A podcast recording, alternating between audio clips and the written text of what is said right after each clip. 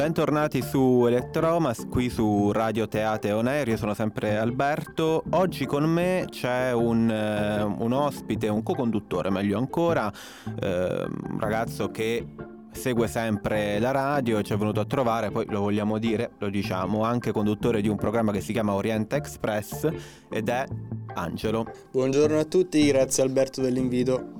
Grazie a te. Oggi mm, siamo in due perché volevamo farci una chiacchierata molto informale su mm, un argomento che appassiona più di una generazione e che almeno per quanto mi riguarda, poi tu mi dirai, mi accompagna da, da quando sono piccino, e cioè la figura di Hayao, Miyazaki, di Hayao Miyazaki e in generale comunque parliamo più eh, largamente dello studio Ghibli o Ghibli che dir si voglia.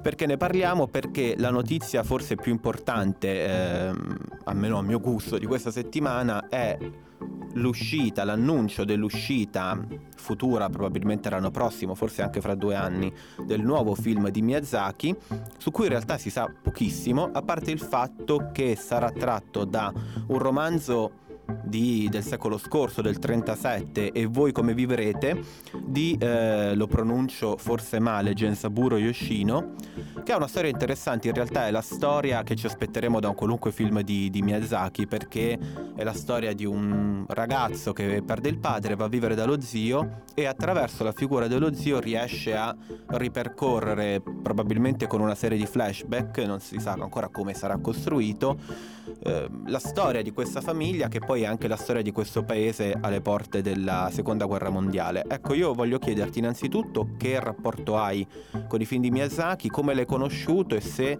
c'è un film del cuore che, che, che ti va di ricordare. Ma guarda, diciamo che eh, Miyazaki l'ho conosciuto innanzitutto uh, per, stranamente per sentito dire. Cioè, uh, sentivo spesso parlare ai miei amici, ah oh, Miyazaki ho visto questo film d'animazione, bla bla bla bla, però non mi sono mai informato più di tanto. A un certo punto, quando poi è arrivato veramente al grande successo, io ero ancora ragazzino, 2001, e mi sono detto, beh, forse qualche film lo posso anche recuperare. E così ne ho visti due o tre. Ma la cosa che mi ha incuriosito tanto è che um, si riesce a percepire quanto è importante Miyazaki sul fatto che quando lui annuncia un nuovo film si muove sempre qualcosa.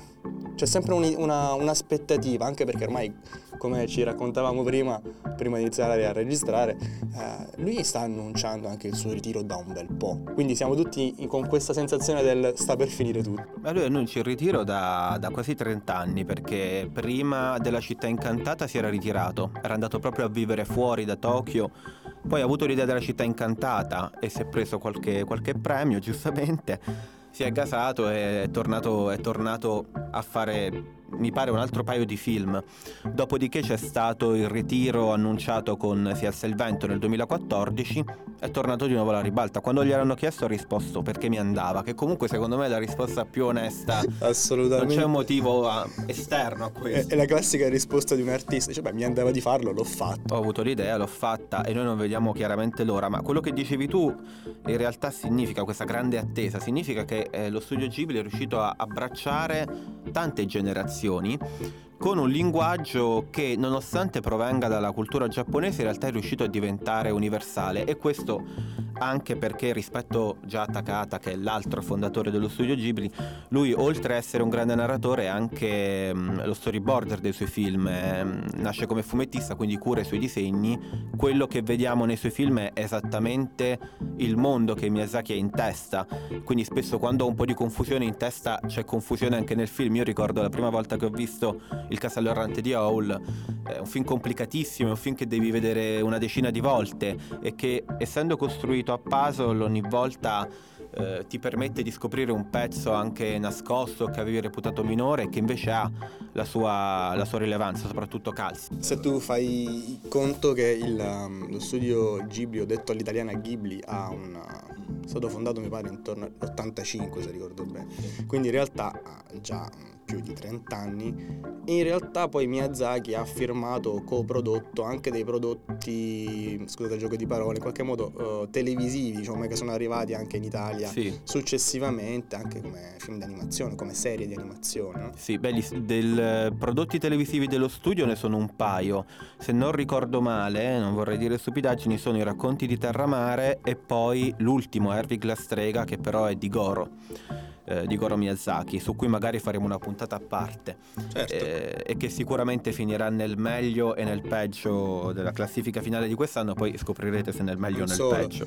Se tu consideri che sono prodotti che veramente lui mi pare abbia iniziato forse negli anni 70 come, sì. come fumetti. Cioè, nel senso, mi ricordo sì, come disegnatore anziano perché lui è anziano, insomma, più di 80 anni. Più di 80 anni. E c'è a questo punto da valutare quello che potrebbe essere il valore di questi prodotti giapponesi nella nostra magari anche cultura europea. Cioè un ragazzo che va a vedere un film d'animazione uh, di Miyazaki o dello studio Ghibli, no?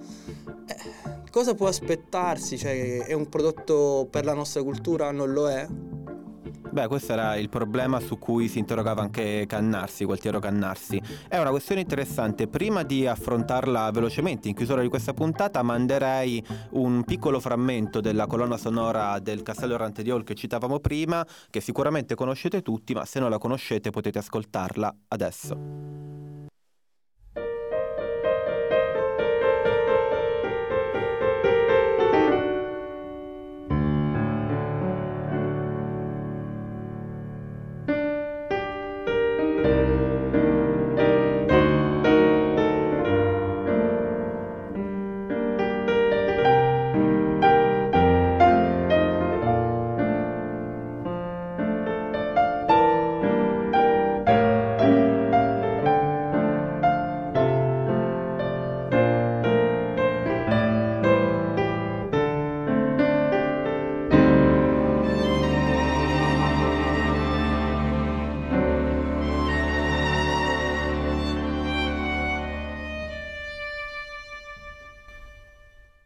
Ti riporto una frase che mi sono appuntato di Gualtiero Cannarsi, che per chi non lo sapesse è un abruzzese che però è riuscito a diventare in breve tempo uno dei più importanti adattatori, anche per lo studio Ghibli.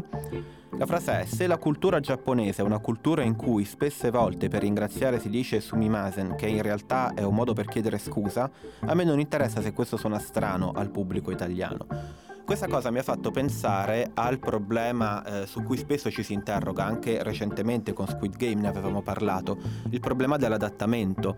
Cioè è più importante per noi, avendo in testa il concetto moderno di globalizzazione, concepire questa globalizzazione culturale come un adattamento di un prodotto di una certa cultura che sia più agevole per le culture straniere o proporre ad altre culture il prodotto così come è stato pensato in origine, che è un po' il problema che ci facciamo anche con eh, prodotti anche locali come eh, le, i, le grandi eccellenze italiane anche a livello culinario, cioè la grande diatriba della carbonara con la panna o senza panna, all'estero la mangiano con la panna, noi qui la panna la proibiamo, però cos'è più importante allora? Proporre un piatto come piace all'estero o proporre la fedeltà originale a quello che noi offriamo con la nostra cultura?